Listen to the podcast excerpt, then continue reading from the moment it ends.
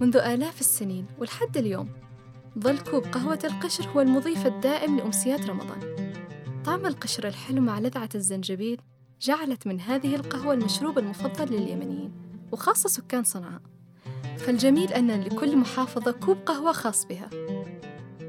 سأحكي لكم اليوم قصة قهوة القشر الأصيلة اللي فادت أجسامنا بما فيها من إضافات وأرواحنا بما فيها من تجمع للأهل والأحباب.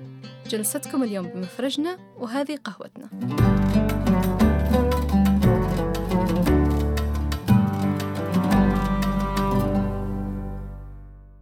قهوة القشر اليمني تتكون من قشرة البن بعد ما يتم تجفيفها فتكون قشرة رقيقة جافة يتم غليها في الماء مع القليل من الزنجبيل وتتفرد كل عائلة بمذاق قهوتها.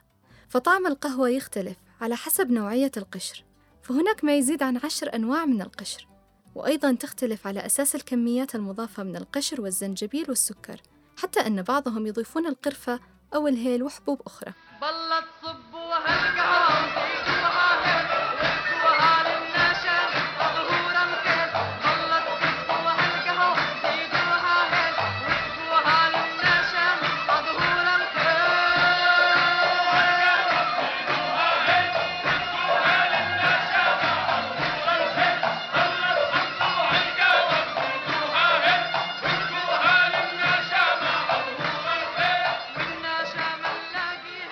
إذا بنتكلم عن القشر فأكيد بنذكر البن الذي ما زال الخلاف حول منشأه الأصلي إن كان من أثيوبيا أو اليمن قائم إلى اليوم حتى أن هناك خلاف في تاريخ شربه.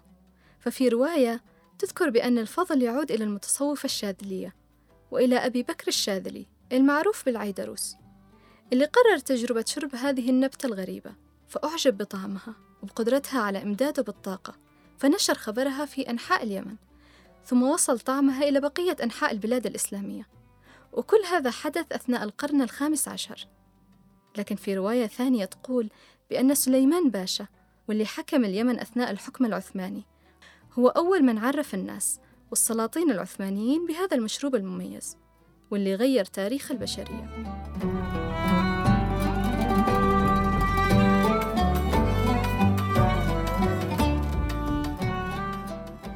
تاريخ البن مليء بالروايات المختلفة لكن تاريخ القشر يحتوي على رواية واحدة. تقول أن المزارع اليمني هو أول من ابتكر قهوة القشر القهوة اللي تحولت إلى مشروبه المحلي المفضل اللي رفض تصديره إلى الخارج. في بدايات ظهور قهوة البن كان في نوع من التكلف عند تقديمها خاصة عند السلاطين والأمراء وبعض العامة. ولكن قهوة القشر ظلت متواضعة في طريقة تحضيرها تقديمها وشربها. من بداية ظهورها قبل 300 سنة وحتى يومنا هذا.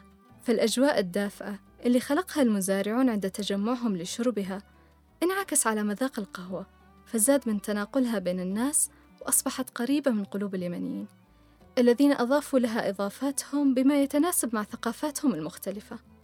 ولكنهم أبقوا على المكون الأساسي قشر البن والمكون الأهم تجمع الناس حول دلة القهوة فناجينها. يا الله Marina.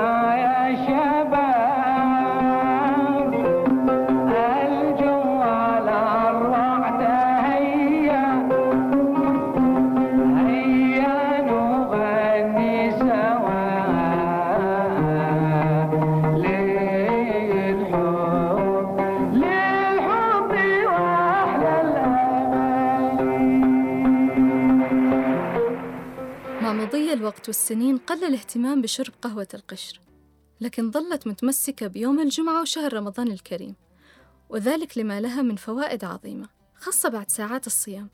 فقهوة القشر تساعد على زيادة إفراز العصارة الهاضمة وبالتالي تساعد على التخلص من الدهون اللي تزداد في مائدة رمضان وتسهل من عملية الهضم. أيضا تعطي إحساس بالشبع وتساعد على إدرار البول والتخلص من احتباس السوائل بعد ساعات من الامتناع عن شرب الماء. هذا بجانب تأثيرها على نفسياتنا فهي تقلل من مستوى التوتر وتهدئ الأعصاب وتزيد من النشاط والطاقة نتيجة توسع الشرايين وانتظام ضربات القلب.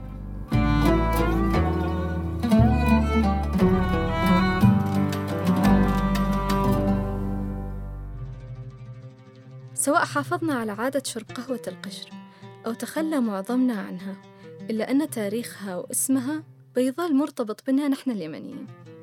اللي تعود بالنفع لأجسامنا وعقولنا هي الأحق بالتمسك والمحافظة عليها خاصة في شهر البركة والعطاء شهر رمضان المبارك.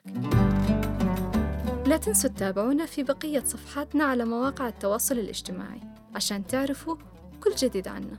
والحلقة ثانية والأجواء وعادات وأطباق رمضانية جديدة. لنا لقاء قريب. سلام.